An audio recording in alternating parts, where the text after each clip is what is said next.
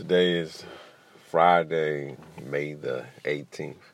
When I left the house this morning, I didn't plan on running no 5K 12 hours later.